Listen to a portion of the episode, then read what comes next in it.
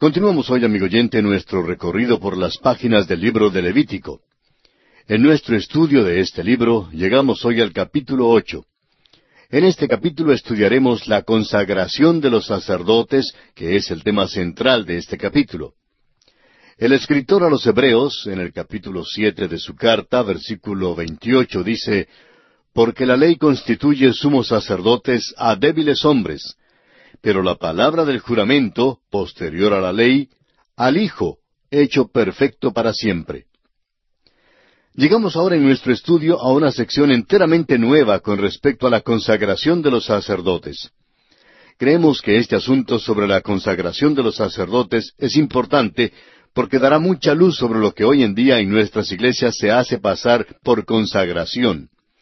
Permítanos decir, amigo oyente, que mucho de lo que llamamos consagración a Dios hoy en día es un triste sustituto de la verdadera consagración.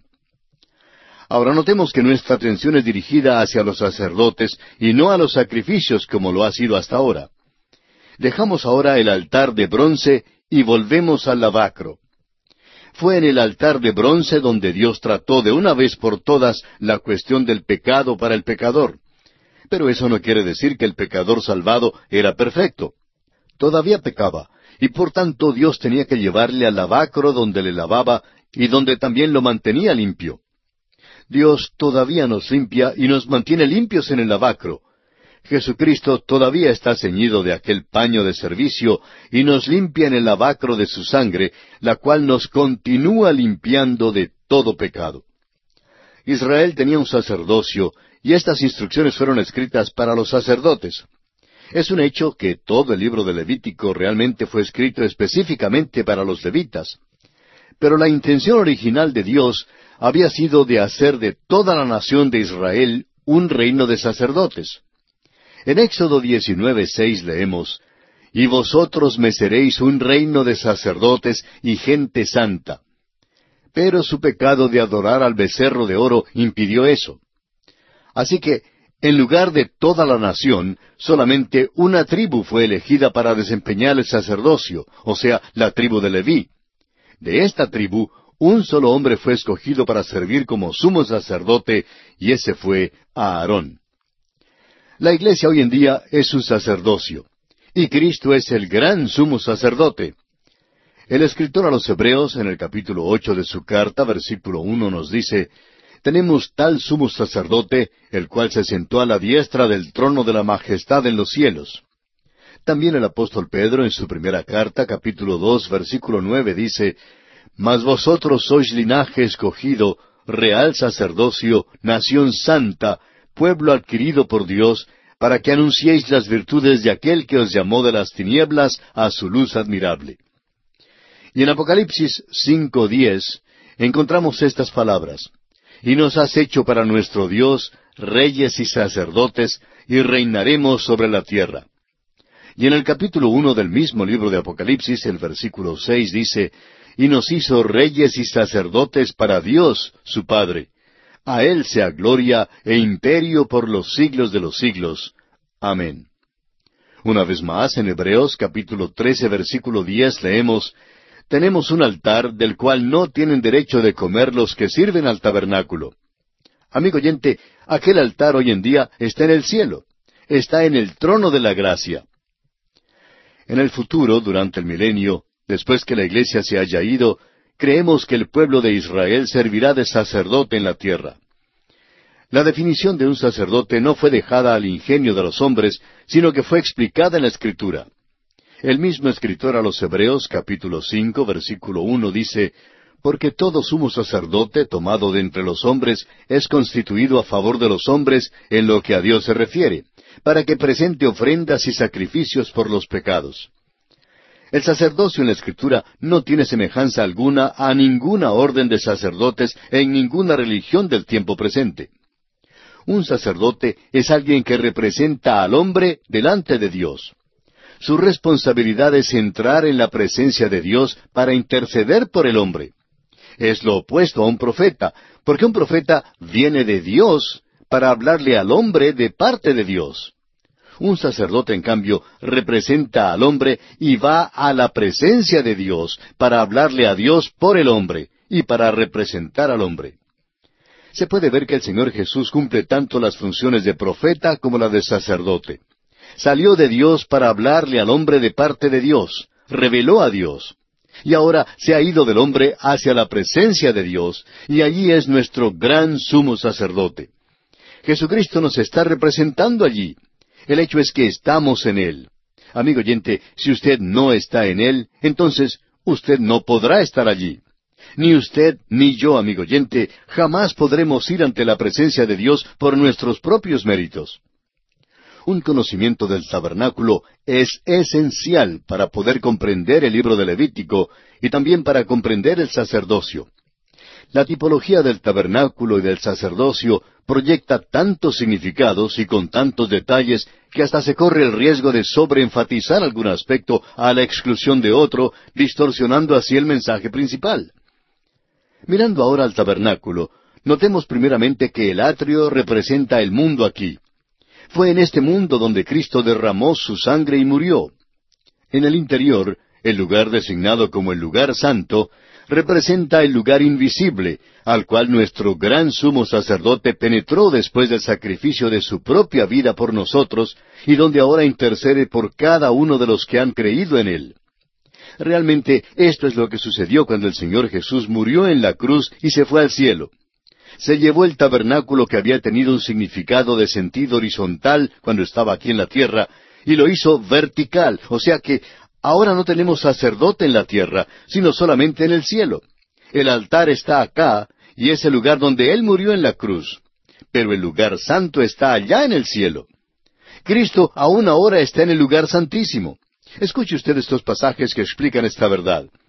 El escritor a los Hebreos nos dice en el capítulo cuatro de su epístola, versículo catorce, Por tanto, teniendo un gran sumo sacerdote que traspasó los cielos, Jesús el Hijo de Dios, retengamos nuestra profesión. Luego en el capítulo nueve de la misma carta a los Hebreos, versículo once, leemos, Pero estando ya presente Cristo, sumo sacerdote de los bienes venideros, por el más amplio y más perfecto tabernáculo, no hecho de manos, es decir, no de esta creación. Y en el capítulo ocho de la misma carta a los Hebreos, versículos uno y dos, leemos, Ahora bien, el punto principal de lo que venimos diciendo es que tenemos tal sumo sacerdote, el cual se sentó a la diestra del trono de la majestad en los cielos, ministro del santuario y de aquel verdadero tabernáculo que levantó el Señor y no el hombre.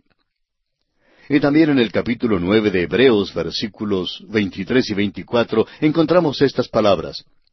Fue pues necesario que las figuras de las cosas celestiales fuesen purificadas así, pero las cosas celestiales mismas con mejores sacrificios que éstos, porque no entró Cristo en el santuario hecho de mano, figura del verdadero, sino en el cielo mismo, para presentarse ahora por nosotros ante Dios.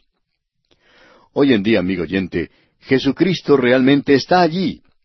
Ojalá que pudiéramos incorporar esta realidad a nuestra fe. Pero lo que nos pasa es que vamos a la iglesia y cumplimos con cierto ritual que apenas puede que sea dulce como la sacarina. En cambio, las realidades de nuestra fe son olvidadas. Ahora mismo, amigo oyente, Jesús está allí. Solo podemos acercarnos a Dios por medio de Él se nos ha mandado a allegarnos a Él confiadamente. Jesucristo está ahora en la presencia de Dios intercediendo por nosotros. Amigo oyente, aquí en esta tierra usted no está solo. Tenemos acceso directo a Dios mediante Cristo. El tabernáculo ahora tiene una orientación perpendicular y el lugar santísimo está allí. Veremos ahora en nuestro estudio de este capítulo ocho de Levítico que doce veces en este capítulo se declara que el Señor mandó a Moisés. El argumento decisivo se encuentra en el último versículo, versículo treinta y seis de este capítulo ocho, donde dice Y a Aarón y sus hijos hicieron todas las cosas que mandó Jehová por medio de Moisés. En otras palabras, todas estas son las enseñanzas que el Señor mandó. Y la consagración, amigo oyente, tiene que ser así como el Señor manda que se haga. Hay quienes creen que Levítico fue escrito en una fecha posterior al comienzo del sacerdocio. Dice aquí que esto fue hecho como Dios lo mandó que fuera hecho. Ahora, ¿cree usted en la palabra inspirada de Dios? Entonces, no se puede aceptar como factible una fecha posterior para la escritura del libro de Levítico, sino que se debe creer en la infalibilidad de la escritura y que todo esto fue hecho conforme al mandamiento de Dios. Veamos ahora brevemente el bosquejo de este estudio del capítulo ocho. En realidad, los capítulos ocho al diez de Levítico nos hablan con respecto a los sacerdotes. Todos los creyentes en la iglesia son sacerdotes. En este capítulo ocho hablaremos de la consagración de los sacerdotes y consideraremos este tema bajo los siguientes aspectos. Primero, el llamado a la congregación para presenciar el ritual, en los versículos uno al cinco.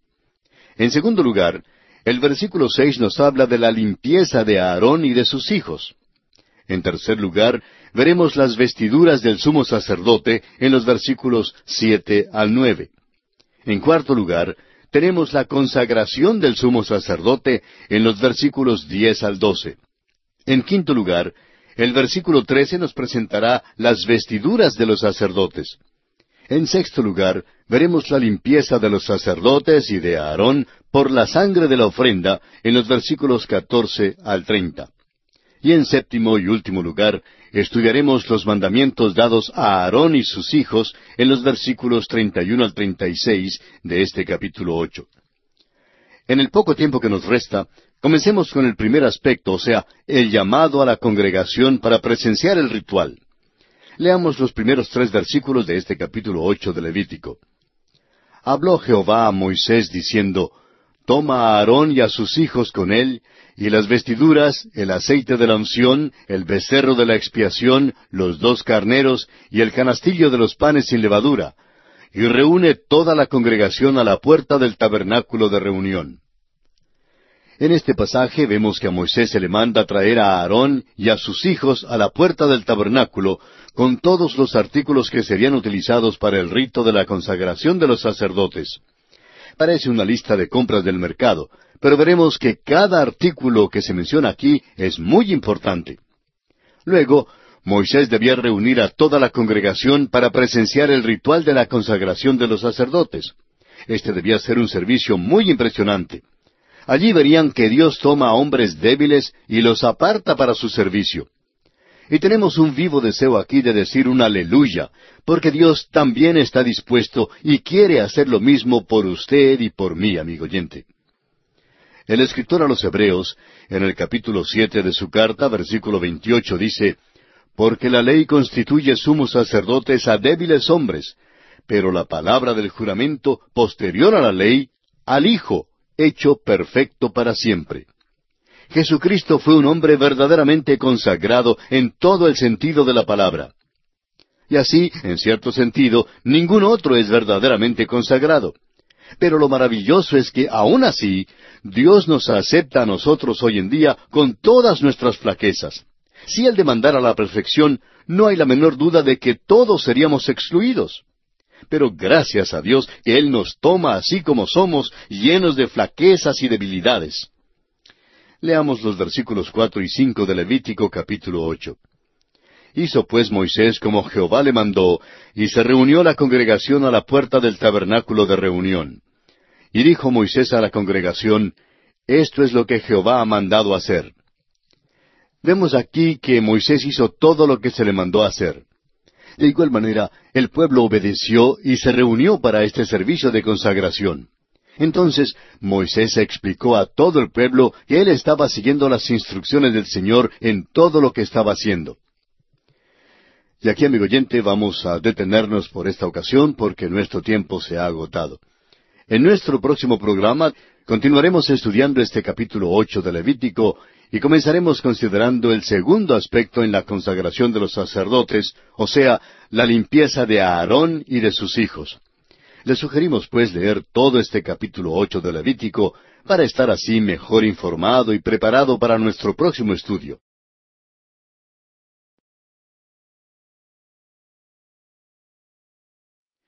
Continuamos hoy, amigo oyente, nuestro viaje por el libro de Levítico.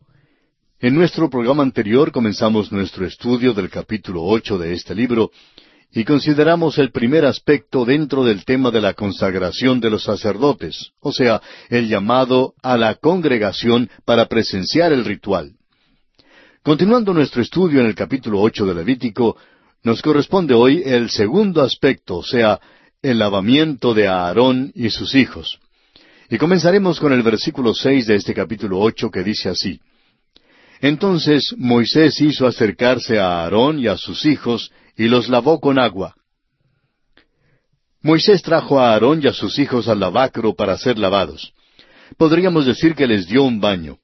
Esto significa que debían ser santos, puros y limpios si es que iban a servir al Señor.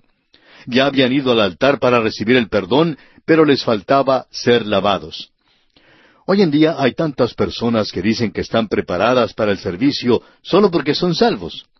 Ahora es verdad que si verdaderamente han creído en Cristo, son salvos, y damos gracias al Señor por eso. Pero para poder participar en el servicio cristiano, uno necesita estar lavado. Para poder ser usado, uno tiene que estar limpio. Escuche usted las palabras de estos versículos de la Escritura. El apóstol Pablo, escribiendo a Tito en el capítulo tres de su carta, versículo cinco, menciona nos salvó no por obras de justicia que nosotros hubiéramos hecho, sino por su misericordia, por el lavamiento de la regeneración y por la renovación en el Espíritu Santo. Luego el escritor a los Hebreos en el capítulo diez versículo veintidós dice Acerquémonos con corazón sincero, en plena certidumbre de fe, purificados los corazones de mala conciencia y lavados los cuerpos con agua pura. Nuevamente el apóstol Pablo, en su carta a los Efesios capítulo cinco versículo veintiséis nos dice para santificarla, habiéndola purificado en el lavamiento del agua por la palabra. También el Señor Jesús, en el Evangelio según San Juan, capítulo 13, versículo 10, dice, El que está lavado no necesita sino lavarse los pies, pues está todo limpio, y vosotros limpios estáis, aunque no todos. Y el apóstol Juan en su primera carta, capítulo uno, versículo nueve, dice, Si confesamos nuestros pecados, Él es fiel y justo para perdonar nuestros pecados y limpiarnos de toda maldad. El Espíritu Santo nos renueva mientras seguimos el camino, pero tenemos que ser lavados por el Señor. Ahora, ¿con qué nos lava? ¿Cuál es el jabón que Él usa? Bueno, es la palabra de Dios. Y solamente su palabra es la que nos lava. El Señor Jesús dijo a sus discípulos que debían ser lavados porque sus pies estaban sucios. Todos se habían bañado, es decir, todos habían sido salvados, excepto uno, Judas pero todavía les faltaba que sus pies fueran lavados para que pudieran tener una completa comunión con Él. Esto era para el servicio. Ahora, ¿cómo recibimos aquel lavamiento? Es mediante la confesión a Dios y a la persona que hemos ofendido. Esto es necesario para que seamos perdonados y limpiados. Amigo oyente, ¿quiere usted ser usado por Dios? Entonces vaya y confiese sus pecados. O lo hacemos como Dios nos manda que lo hagamos, o de otra manera no podemos servir. Él tiene su método de hacer las cosas y nosotros tenemos que aprender a obedecer sus deseos. Y pasamos ahora a considerar las vestiduras del sumo sacerdote. Leamos el versículo siete de este capítulo ocho de Levítico. Y puso sobre él la túnica y le ciñó con el cinto, le vistió después el manto y puso sobre él el efod y lo ciñó con el cinto del efod y lo ajustó con él. Las vestimentas del sumo sacerdote son un cuadro de nuestro gran sumo sacerdote en toda su gracia y gloria extraordinaria. El sumo sacerdote se ponía una vestimenta que constaba de ocho piezas, y cada una de estas piezas simbolizaba algo. Cuatro eran semejantes a las que llevaban todos los sacerdotes cuatro eran peculiares al sumo sacerdote y lo distinguían de todos los demás sacerdotes. Estas eran vestiduras para gloria y belleza. Ahora, las cuatro piezas de la vestimenta del sumo sacerdote que eran comunes a los demás sacerdotes eran la túnica, el efod o faja, el turbante o mitra y los calzoncillos. Todas estas piezas eran de lino blanco con la excepción del turbante. El lino blanco simboliza la justicia Y cada creyente está revestido con la justicia de Cristo mismo, nuestro sumo sacerdote. Es esencial para el servicio que el creyente esté vestido así, y es necesario también que se ciña para la obediencia activa. La túnica y la faja, o sea el efod, que son mencionadas en este versículo, eran las vestiduras fundamentales que se ponían todos los sacerdotes. Estas vestimentas se describen en detalle en Éxodo capítulo 28. Leamos ahora el versículo ocho de este capítulo ocho de Levítico. Luego le puso encima el pectoral y puso dentro del mismo los Urim y Tumim. Aquí el Urim y Tumim eran puestos sobre el pectoral. En hebreo la palabra Urim significa luz, mientras que Tumim significa perfección. Y por tanto, estas piezas tendrían algo que ver con luces y perfecciones. No se sabe exactamente cuál sería su uso ni cómo funcionaban. Algunos creen que tenían algo que ver con la ley y que posiblemente la ley fuese escrita sobre piedras con estos nombres. En el Salmo 19, versículo 7, hay una referencia a esto. Dice, La ley de Jehová es perfecta, utilizando aquí la palabra tumim, perfección, que convierte el alma. El testimonio de Jehová es fiel, que hace sabio al sencillo. Luego, continuando con el versículo ocho de este mismo Salmo 19, dice, Los mandamientos de Jehová son rectos, que alegran el corazón. El precepto de Jehová es puro, que alumbra, utilizando aquí la palabra urim, luz, que alumbra los ojos. Creemos que el Urim y el Tumim tenían algo que ver con el saber lo que fuese la voluntad de Dios sobre cosas específicas. Hay una aplicación espiritual para nosotros. Necesitamos la palabra de Dios hoy en día y necesitamos la mano guiadora de Dios para determinar cuál sea su voluntad en nuestras vidas. Leamos ahora el versículo nueve de este capítulo ocho de Levítico. Después puso la mitra sobre su cabeza, y sobre la mitra, enfrente, puso la lámina de oro, la diadema santa, como Jehová había mandado a Moisés.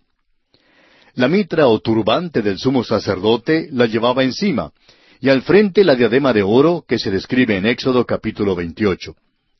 Recuerde usted que esta diadema tenía grabadas las palabras Santidad a Jehová. Estas vestiduras distinguían al sumo sacerdote de todos los demás sacerdotes y en forma profética manifestaban las glorias y las bellezas de Jesucristo, nuestro gran sumo sacerdote. Él murió acá para salvarnos, pero vive a la diestra de Dios para mantenernos salvos.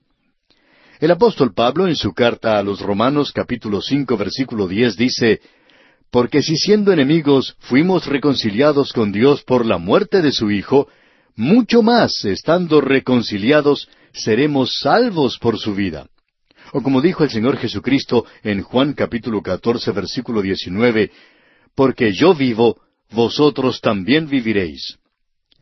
Ahora los hijos de Aarón estaban a su lado vestidos de lino simple. Esto es un cuadro de nuestro gran sumo sacerdote con todos sus hijos que de todo el mundo se están juntando con él y que están vestidos de su justicia. El escritor a los Hebreos en el capítulo dos de su carta, versículo diez, dice Porque convenía a aquel por cuya causa son todas las cosas, y por quien todas las cosas subsisten, que habiendo de llevar muchos hijos a la gloria, perfeccionase por aflicciones al autor de la salvación de ellos.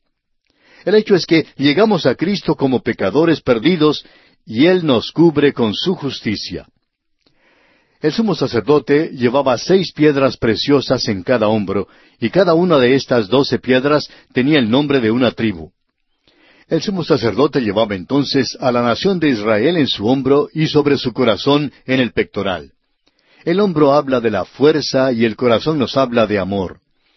Y pasamos ahora a considerar el siguiente aspecto, o sea, la consagración del sumo sacerdote. Leamos el versículo diez de este capítulo ocho de Levítico. Y tomó Moisés el aceite de la unción, y ungió el tabernáculo, y todas las cosas que estaban en él, y las santificó. El escritor a los Hebreos, en el capítulo nueve de su carta, versículo veintiuno, nos dice que el tabernáculo y todos los vasos del ministerio habían sido rociados con sangre. Y ahora vemos aquí, en este versículo diez de Levítico ocho, que son ungidos con aceite. Ya habían sido redimidos y limpiados por la sangre. Ahora necesitaban ser ungidos con el aceite que es el Espíritu Santo. Así también ahora el Espíritu Santo tiene libertad para mover y obrar en la adoración y en el servicio del tabernáculo.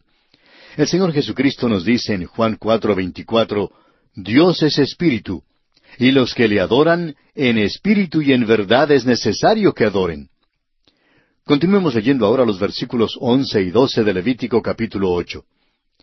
Y roció de él sobre el altar siete veces, y ungió el altar y todos sus utensilios, y la fuente y su base, para santificarlos. Y derramó del aceite de la unción sobre la cabeza de Aarón, y lo ungió para santificarlo. La acción de rociar el aceite simboliza la santificación. Con esto, todo estaba ya listo y preparado para ser usado, pues había sido apartado para el servicio de Dios. Pero Aarón no fue rociado, sino ungido con el aceite, es decir, que vaciaron el recipiente sobre su cabeza, cubriéndolo de aceite.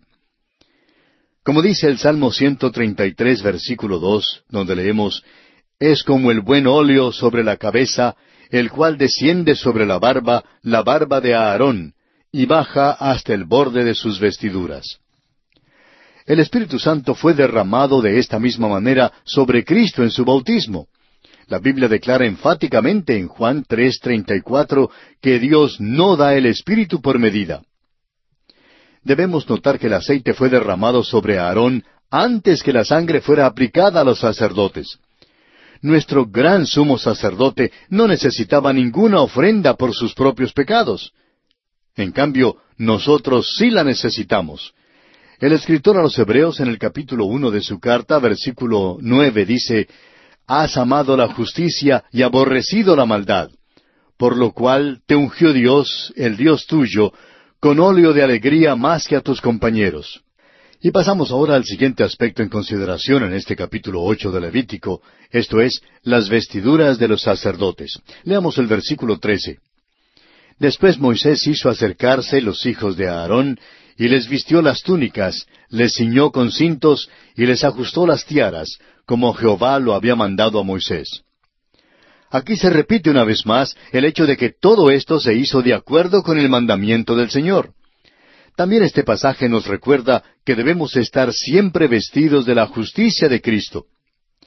Y pasamos entonces a considerar el siguiente aspecto en este capítulo ocho de Levítico, esto es, el lavamiento de los sacerdotes y de Aarón por la sangre de las ofrendas. Leamos el versículo catorce. Luego hizo traer el becerro de la expiación, y Aarón y sus hijos pusieron sus manos sobre la cabeza del becerro de la expiación. El becerro era una ofrenda de expiación por los pecados del sumo sacerdote, pero los cuatro hijos de Aarón también podrían reclamarlo como su ofrenda.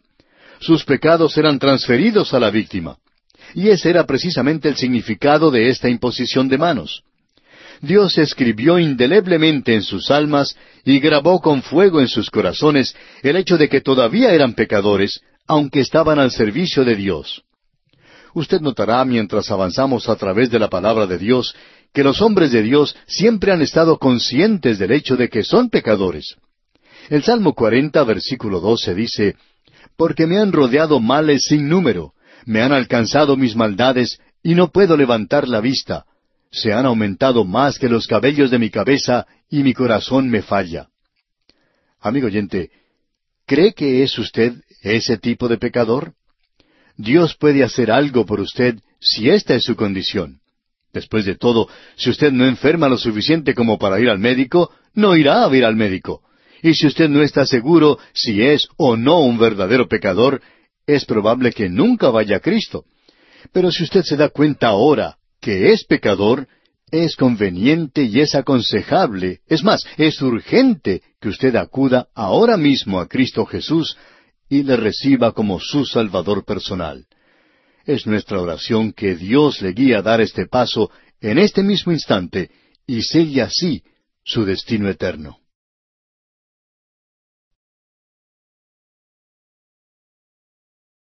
Continuamos hoy, amigo oyente, nuestro viaje por el libro de Levítico. En nuestro programa anterior estábamos comenzando a considerar el lavamiento de los sacerdotes y de Aarón por la sangre de las ofrendas, dentro del tema de la consagración de los sacerdotes. Y nos detuvimos en el versículo catorce de este capítulo ocho de Levítico, donde leemos Luego hizo traer el becerro de la expiación, y a Aarón y sus hijos pusieron sus manos sobre la cabeza del becerro de la expiación. Dijimos que el becerro era una ofrenda de expiación por los pecados del sumo sacerdote, pero que los cuatro hijos de Aarón también podían reclamarlo como su ofrenda. Sus pecados eran transferidos a la víctima y ese era precisamente el significado de esta imposición de manos que se menciona aquí. Dios escribió indeleblemente en sus almas y grabó con fuego en sus corazones el hecho de que todavía eran pecadores aunque estuvieran al servicio de Dios.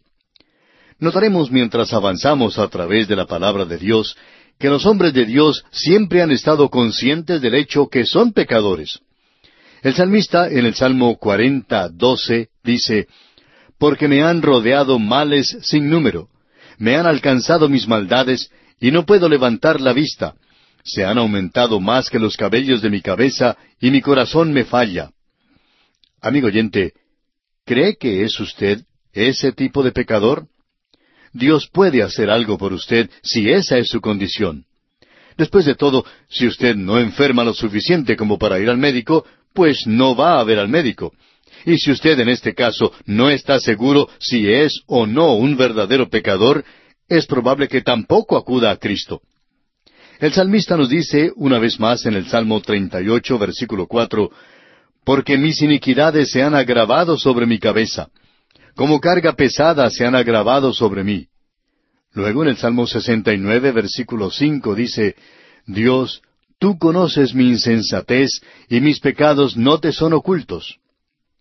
Amigo oyente, si es que usted tiene cargas que son demasiado pesadas, consiga que otro se las lleve. Y gracias a Dios que hay alguien que dice, venid a mí todos los que estáis trabajados y cargados, y yo os haré descansar.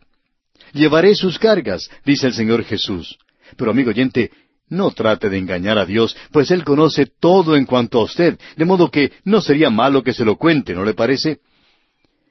Continuaremos hoy con el versículo quince de este capítulo ocho de Levítico, y leeremos hasta el versículo diecisiete. Dice así, Y lo degolló. Y Moisés tomó la sangre y puso con su dedo sobre los cuernos del altar alrededor y purificó el altar, y echó la demás sangre al pie del altar y lo santificó para reconciliar sobre él. Después tomó toda la grosura que estaba sobre los intestinos, y la grosura del hígado, y los dos riñones, y la grosura de ellos, y lo hizo arder Moisés sobre el altar.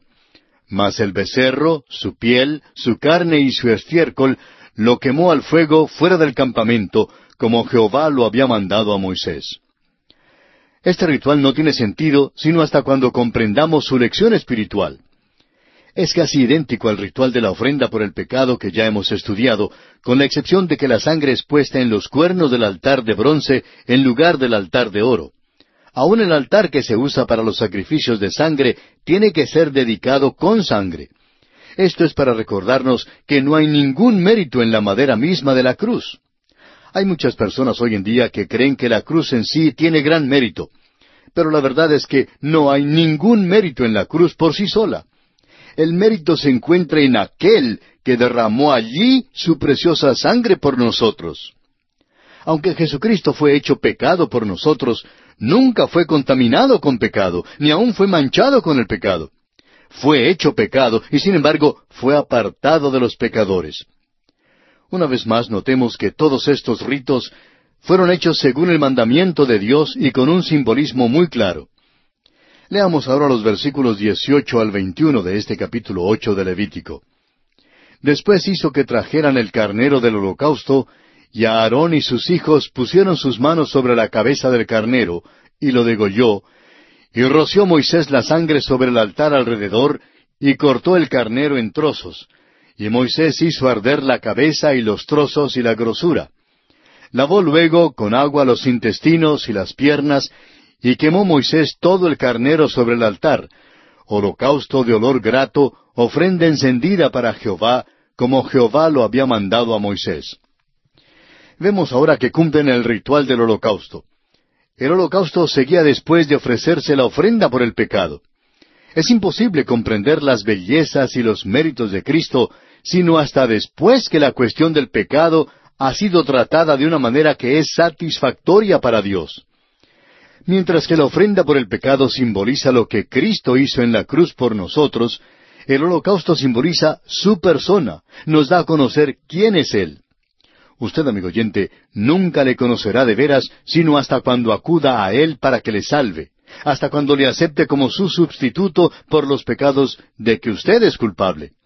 Él pagó la pena por su pecado y es de vital importancia saberlo. En realidad, la palabra comunión en el Nuevo Testamento significa el compartir las cosas de Cristo. Solo aquellos que han sido comprados con sangre pueden compartir de veras las cosas de Cristo. Los sacerdotes tenían que ir adentro del lugar santo para ver las bellezas de aquel lugar. Lo de afuera no era hermoso en nada. Asimismo, el mundo incrédulo no ve la hermosura de Cristo y le rechaza, pero el Hijo de Dios descubre cada día nuevas hermosuras y glorias. Continuemos ahora leyendo los versículos 22 al 24 del capítulo 8 de Levítico. Después hizo que trajeran el otro carnero, el carnero de las consagraciones, y a Aarón y sus hijos pusieron sus manos sobre la cabeza del carnero. Y lo degolló, y tomó Moisés de la sangre y la puso sobre el lóbulo de la oreja derecha de Aarón, sobre el dedo pulgar de su mano derecha y sobre el dedo pulgar de su pie derecho. Hizo acercarse luego los hijos de Aarón y puso Moisés de la sangre sobre el lóbulo de sus orejas derechas, sobre los pulgares de sus manos derechas y sobre los pulgares de sus pies derechos. Y roció Moisés la sangre sobre el altar alrededor. En realidad, este carnero de las consagraciones era una ofrenda de transgresión para los sacerdotes, pero no era necesario ofrecer ninguna ofrenda de paz. Ahora, ¿por qué no? Porque los sacerdotes ya estaban en el lugar santo, en el lugar de comunión y compañerismo.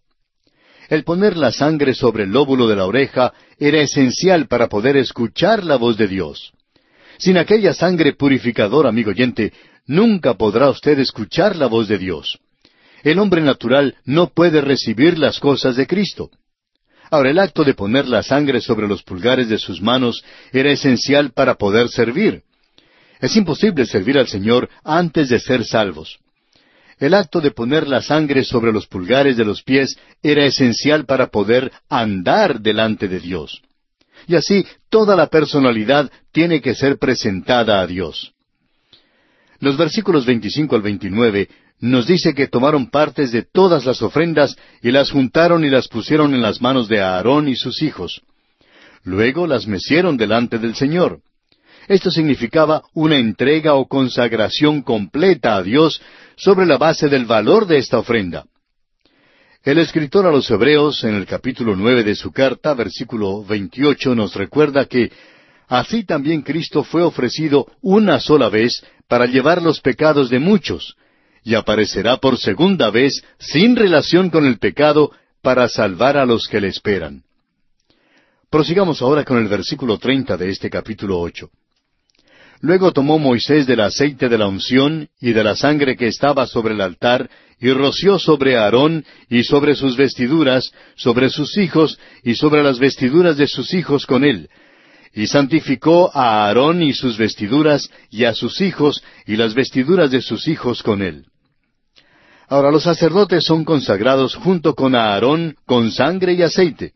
La sangre es para el perdón de los pecados, la obra de Cristo, mientras que el aceite representa el ungimiento del Espíritu de Dios, quien nos prepara y nos da poder para servirle. Las instrucciones para esto fueron dadas allá en Éxodo capítulo 29, versículo 21. Esto habla del Señor Jesús, quien dijo en Juan 17, 19, y por ellos yo me santifico a mí mismo, para que también ellos sean santificados en la verdad. Esto también debe recordarnos que los creyentes debemos caminar delante del mundo como hijos que han sido comprados con la sangre de Cristo. Esto es lo que el apóstol San Judas quiso decir en su epístola, versículo 23. A otros salvad, arrebatándolos del fuego, y de otros tened misericordia con temor, aborreciendo aún la ropa contaminada por su carne.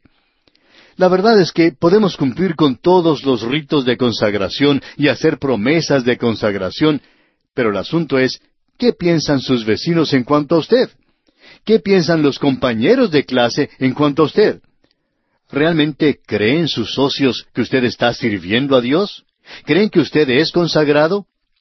Alguien expresó una vez una frase que creemos es maravillosa con respecto a un creyente.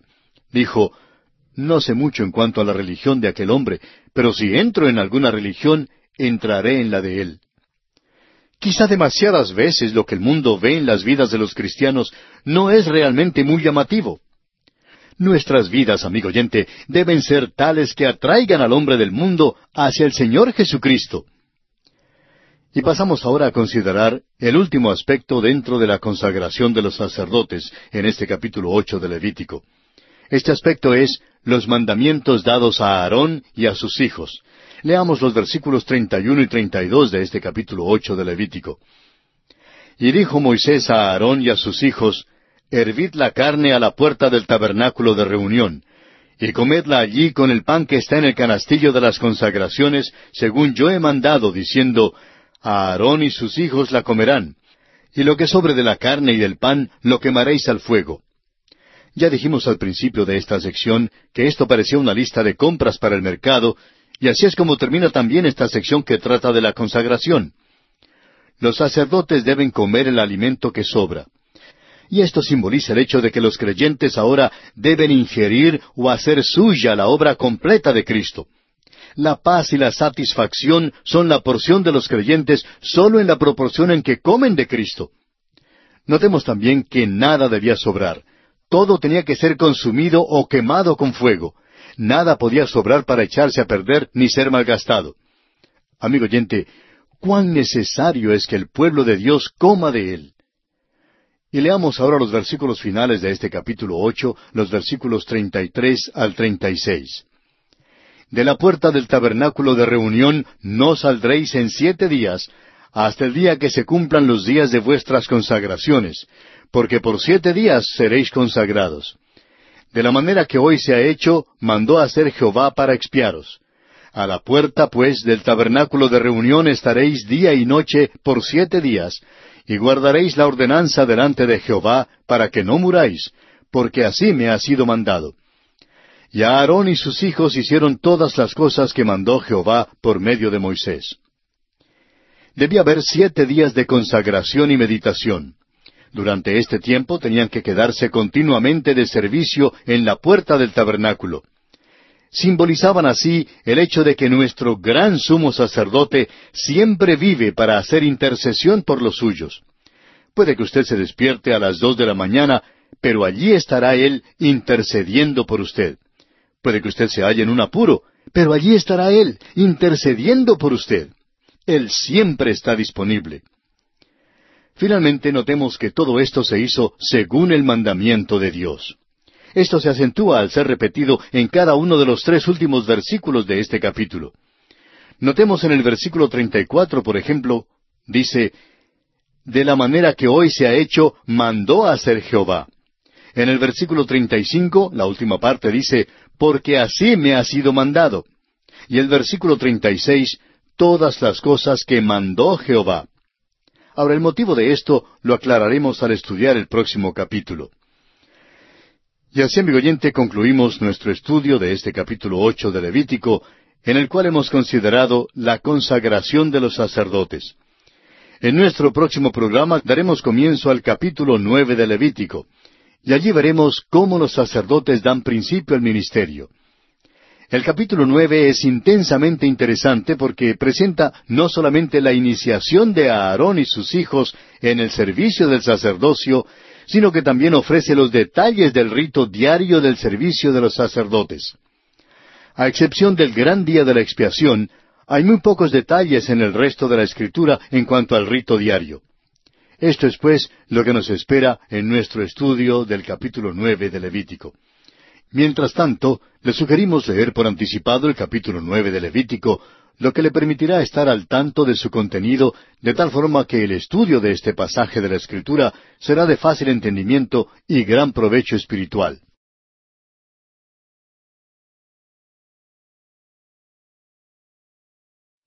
Continuamos hoy, amigo oyente, nuestro recorrido por el libro de Levítico.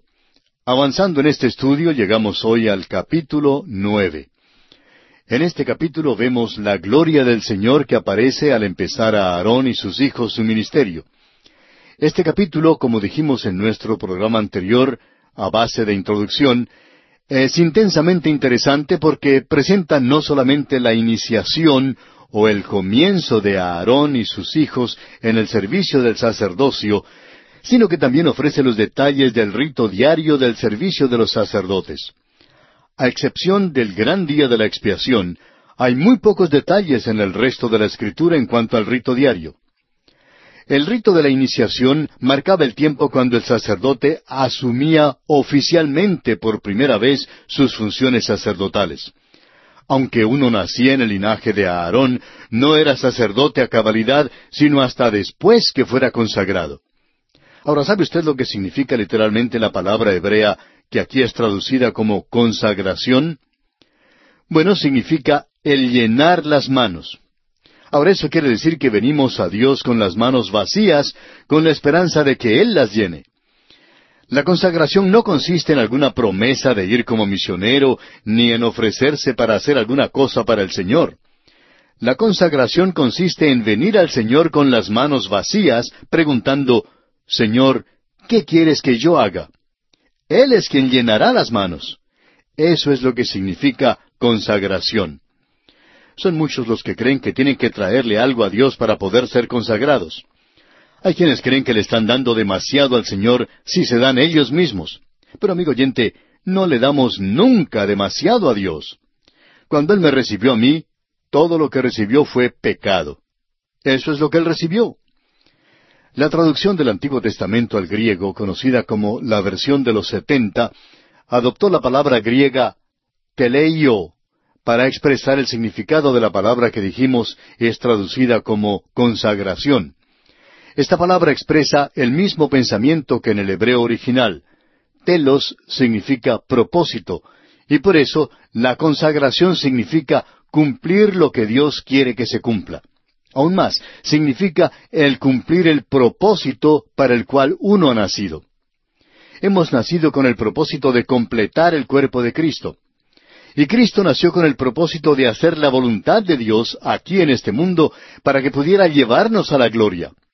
Como dice el escritor a los Hebreos en el capítulo dos de su carta, versículo diez, porque convenía a aquel por cuya causa son todas las cosas, y por quien todas las cosas subsisten, que habiendo de llevar muchos hijos a la gloria, perfeccionase por aflicciones al autor de la salvación de ellos.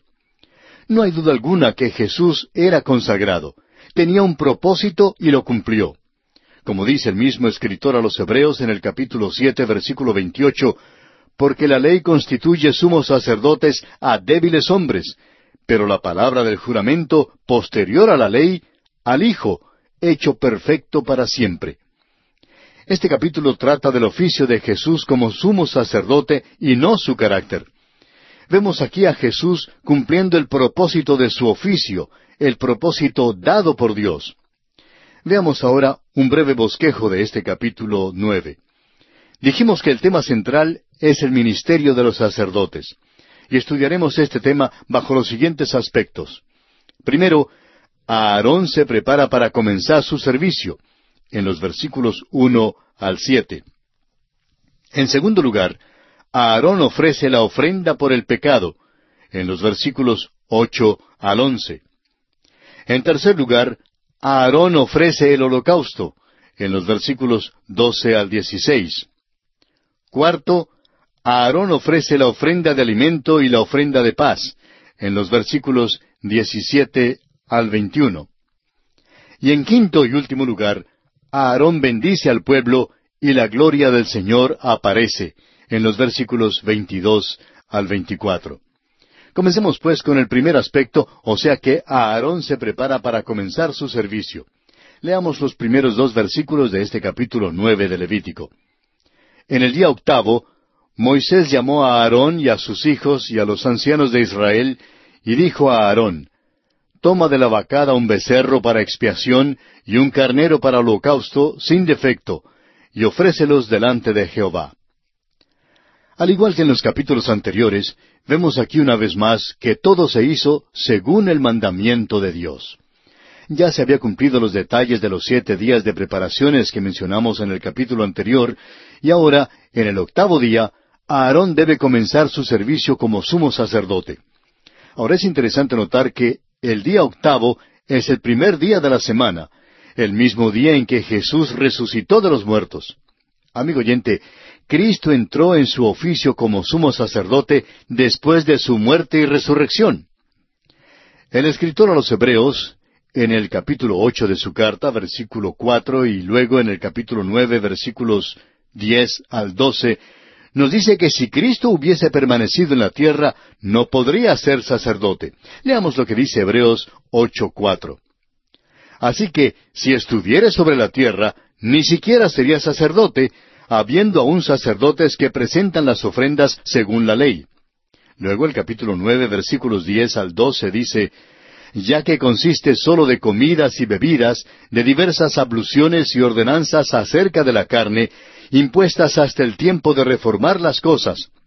Pero estando ya presente Cristo, sumo sacerdote de los bienes venideros, por el más amplio y más perfecto tabernáculo, no hecho de manos, es decir, no de esta creación, y no por sangre de machos cabríos ni de becerros, sino por su propia sangre, entró una vez para siempre en el lugar santísimo, habiendo obtenido eterna redención. Fue después que Jesucristo ascendió al cielo que llegó a constituirse en el sumo sacerdote en el tabernáculo no hecho de manos allá en el cielo. Fue por medio de su propia sangre que Jesucristo entró al lugar santo. Volviendo ahora a este pasaje en Levítico capítulo nueve, vemos que cuando Aarón fue consagrado al oficio de sumo sacerdote en un primer día de la semana, sus cuatro hijos estaban allí como testigos. Asimismo, nosotros tenemos cuatro evangelios que testifican el hecho de la muerte y resurrección de Cristo.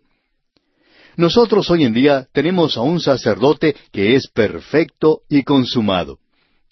El escritor a los Hebreos en el capítulo cinco, versículo nueve dice, y habiendo sido perfeccionado, vino a ser autor de eterna salvación para todos los que le obedecen.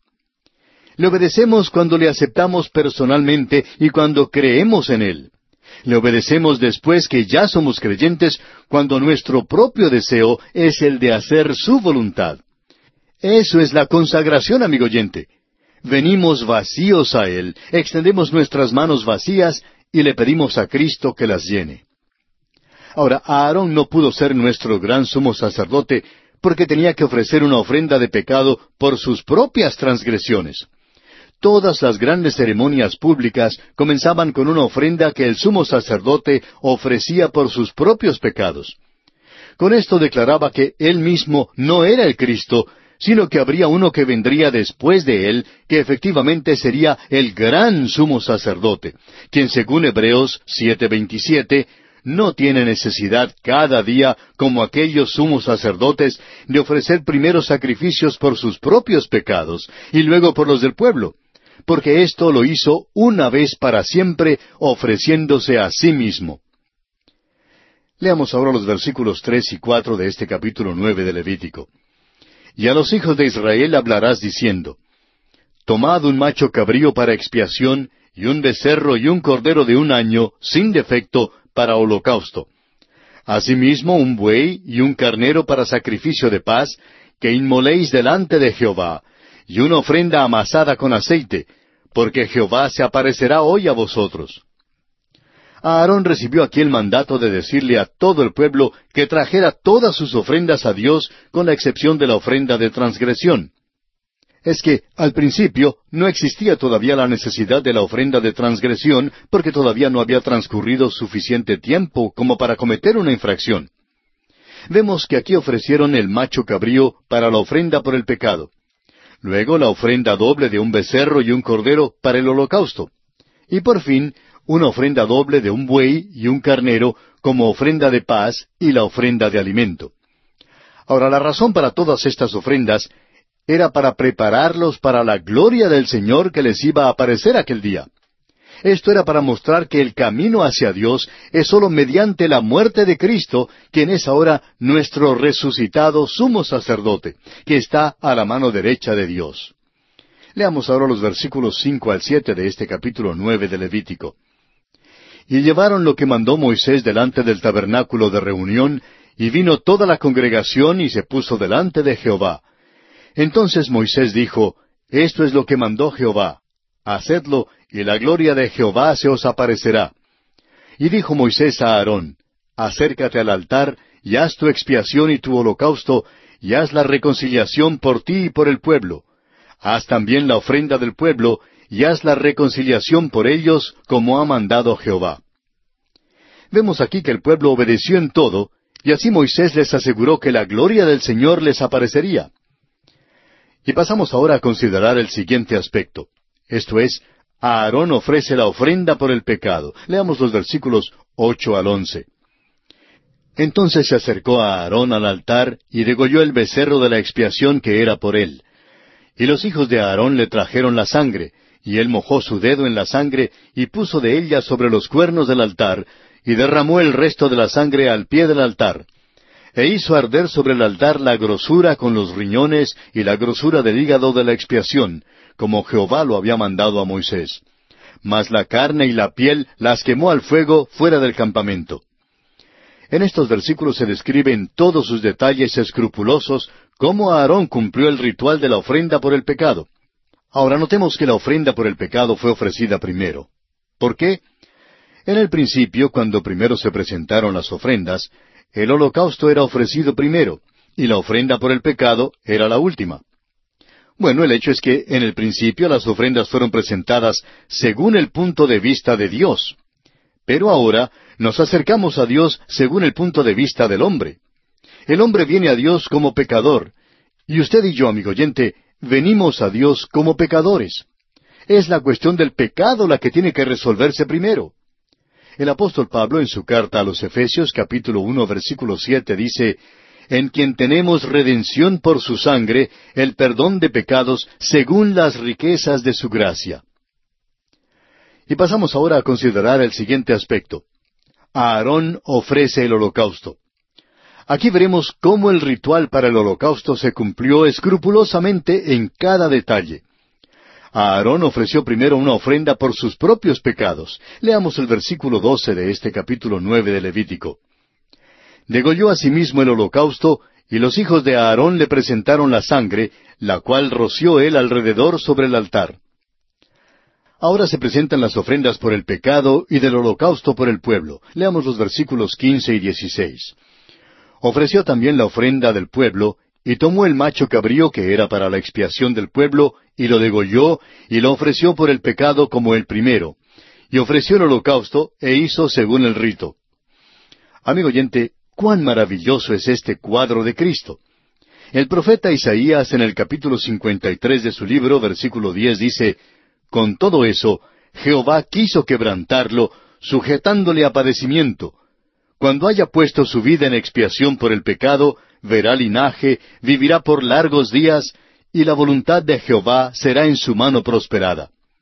También el apóstol Pablo en su segunda carta a los Corintios, capítulo cinco, versículo veintiuno, dice, Al que no conoció pecado, por nosotros lo hizo pecado, para que nosotros fuésemos hechos justicia de Dios en él. El siguiente aspecto en consideración es que Aarón ofrece las ofrendas de alimento y de paz. Leamos los versículos 17 al 21 de Levítico capítulo 9. Ofreció asimismo la ofrenda y llenó de ella su mano y la hizo quemar sobre el altar, además del holocausto de la mañana. Degolló también el buey y el carnero en sacrificio de paz, que era del pueblo. Y los hijos de Aarón le presentaron la sangre, la cual roció él sobre el altar alrededor, y las grosuras del buey y del carnero, la cola, la grosura que cubre los intestinos, los riñones y la grosura del hígado. Y pusieron las grosuras sobre los pechos, y él las quemó sobre el altar. Pero los pechos, con la espaldilla derecha, los meció a Aarón como ofrenda mecida delante de Jehová, como Jehová lo había mandado a Moisés. Tratamos en esta descripción que la ofrenda de alimento seguía el ritual regular. Lo mismo ocurría en cuanto a la ofrenda de paz. Aarón, como el representante de la nación, presentó los sacrificios ante el Señor mediante el derramamiento de sangre. Luego veremos que los israelitas fueron aceptados, recibiendo así muchísimas bendiciones. Y aquí nos detenemos por esta ocasión, amigo oyente, y continuaremos en nuestro próximo programa. Mientras tanto, le sugerimos leer los versículos finales de este capítulo nueve de Levítico para estar enterado de su contenido y que así sea más fácil para usted proseguir junto con nosotros el estudio de este libro.